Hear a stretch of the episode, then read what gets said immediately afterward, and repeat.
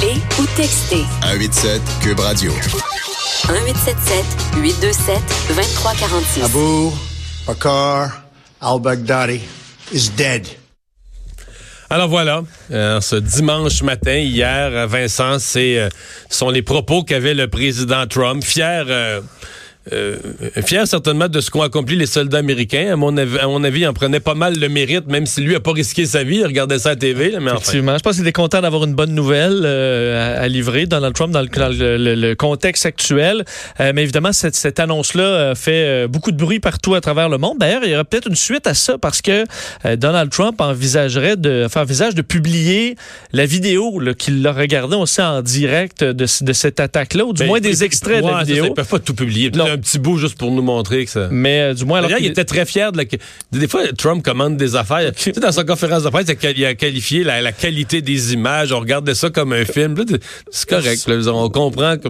C'est un peu d'informations superflues, là, la qualité du feed, pardon Ouais. l'ex- le- le- le- l'expression. Mais donc, il dit, nous pensons que c'est possible peut-être de diffuser. Ils sont en train de regarder ça, euh, alors qu'il a donné, on sait, un récit assez détaillé et graphique de, de, de l'événement. Et là, on se demande, euh, entre autres, quelle sera la suite à au niveau de l'État islamique, parce que c'est beau de perdre le chef, mais ça veut pas dire que l'organisation s'effondre pour autant. Alors, euh, on t'a regardé quel successeur pourrait prendre la, la relève, mais ça demeure un coup dur pour euh, l'État islamique. Et parmi les questionnements, ben, on se demande est-ce que des branches du groupe armé État islamique ou même des petites cellules de deux, trois personnes, même dans une autre ville ailleurs dans le monde, pourraient vouloir euh, riposter? Euh, Stéphane Lemal-Anglois, euh, professeur à l'Université Laval, co-directeur de l'Observatoire sur la radicalisation et l'extrémisme violent, est avec nous. Bonjour. Bonjour. Oui, e- est-ce qu'il y a à craindre pour une période d'une couple de semaines que des, euh, des gens liés ou associés ou admirateurs euh, du, du groupe armé État islamique puissent vouloir répliquer? Ben, je pense qu'il faut peut-être séparer cette question-là en deux. Là. Euh, je pense à la situation euh, qui prévaut euh, en Irak et en Syrie, puis euh, la question, si on la pose pour le Canada et, disons, les pays de l'Ouest en général, là, je pense que il faut donner deux réponses distinctes à ça. Pour ce qui est du, disons, du Canada, parce que peut- peut-être ça qui nous intéresse le plus, là, je pense qu'il y a quand même assez peu de risques d'une réponse bien organisée.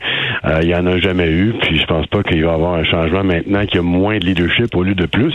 Donc, euh, cela dit, on peut très bien s'attendre possiblement à un illuminé plus ou moins euh, plus ou moins vulnérable euh, psychologiquement qui pourrait être inspiré Euh, ça pourrait être pour lui l'eau la, la dernière goutte là, qui fait déborder le vase et qui euh, qui se lance dans une attaque comme euh, Martin Couture-Rouleau en 2014 ou, bon ce genre d'attaque là est pas on peut pas mettre ça de côté mais euh, mais une vraie réponse euh, plus même même vaguement organisée je pense que là on peut dire que ça n'est ça n'aura pas lieu. Euh, ces, ces illuminés là, ou ces têtes brûlées, est-ce que le président Trump, par ses propos, en en mettant plus que le client demande sur la façon dont ça s'est passé, etc., est-ce qu'il augmente pas le risque de, de justement le- d'é- d'éveiller un, un geste d'un radical? Ben, c'est peut-être. Je sais pas jusqu'à quel point, euh, on peut jamais savoir avec Trump, jusqu'à quel point il a été conseillé. Euh, L'affaire, je pense que l'idée, c'était peut-être de, euh, de réduire euh, à néant là, la réputation et ou la mémoire et ou la gloire qu'on pourrait euh, qu'on pourrait vouloir euh, faire porter là, à, à M. Baghdadi. Donc, dire qu'il est mort, il est mort en, en foie jaune, un peu dans la peur avec ses enfants, il s'est fait sauter. Bon, peut-être que c'est En, en pleu- en pleurant, là. Ouais, en pleurant, c'est ça. Donc, euh, au lieu de nous le montrer comme un martyr euh, héros de l'État islamique, ben là, on le montre comme, en fin de compte, un peu un, un loser. Là. C'est, ça qui est, je pense que c'est ça qui est le but. Là, à savoir si ça, fonctionne, ça va fonctionner. Encore là, quand on parle de personnes qui sont plus ou moins, euh, entre guillemets, toutes là, pour utiliser le langage scientifique, euh, c'est difficile à dire quel va être l'impact de ce Ouais. genre de, euh, de, de, de, de langage-là.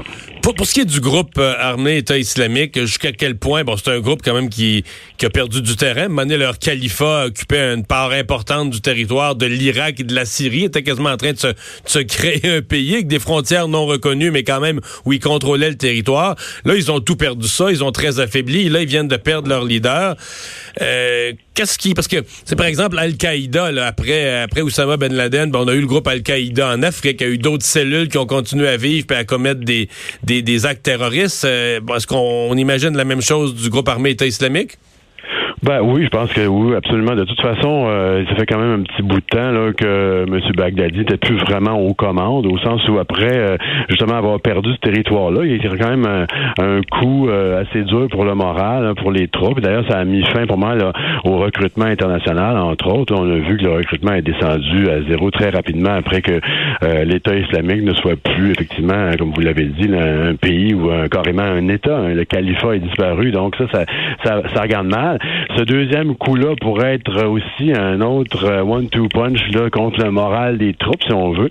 Euh, mais cela dit, au niveau opérationnel, je pense que M. Baghdadi, ça fait quand même un bon bout de temps qu'il est retiré de, euh, des opérations quotidiennes, en particulier parce qu'il veut se cacher, puis moins qu'il communique, puis moins qu'il donne et reçoit, moins qu'il reçoit l'information, moins qu'il donne d'ordre, mieux qu'il est caché, en fait.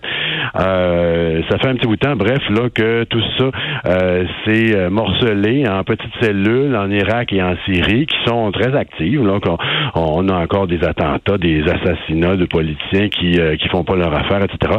Et donc euh, tout ça là, se poursuit sous un mode beaucoup plus euh, beaucoup plus terroriste et moins guerre civile, disons qu'en 2011, 12, 13, 14. mais ça, ça continue et ça c'est pas c'était pas lié à la présence ou non d'un leader central qui de toute façon est déconnecté de ces cellules. -là. Donc vous n'avez pas l'impression, ouais, vous avez pas l'impression que exemple, là, j'ai vu que le Canada ne, haussait pas son, son niveau de sécurité. Euh, vous venez de nous expliquer pourquoi. Est-ce qu'on peut penser que à peu près tous les pays d'Europe, tous les pays occidentaux, les États-Unis eux-mêmes vont agir de la même façon ou est-ce que certains pourraient tentés de relever leur niveau de sécurité? Ben, ça, le niveau de sécurité, ça joue beaucoup euh, sur la politique interne euh, des pays, là, comment les pays gèrent le niveau de sécurité, comment ils gèrent la, euh, la nouvelle, si on veut, puis la façon dont on protège ou protège les citoyens ou qu'on on déclare qu'il y a un risque ou pas. Là. Donc ça, c'est c'est très hautement politisé, puis c'est pas si collé sur les faits que ça, malheureusement, si on regarde les 20 dernières années. Là.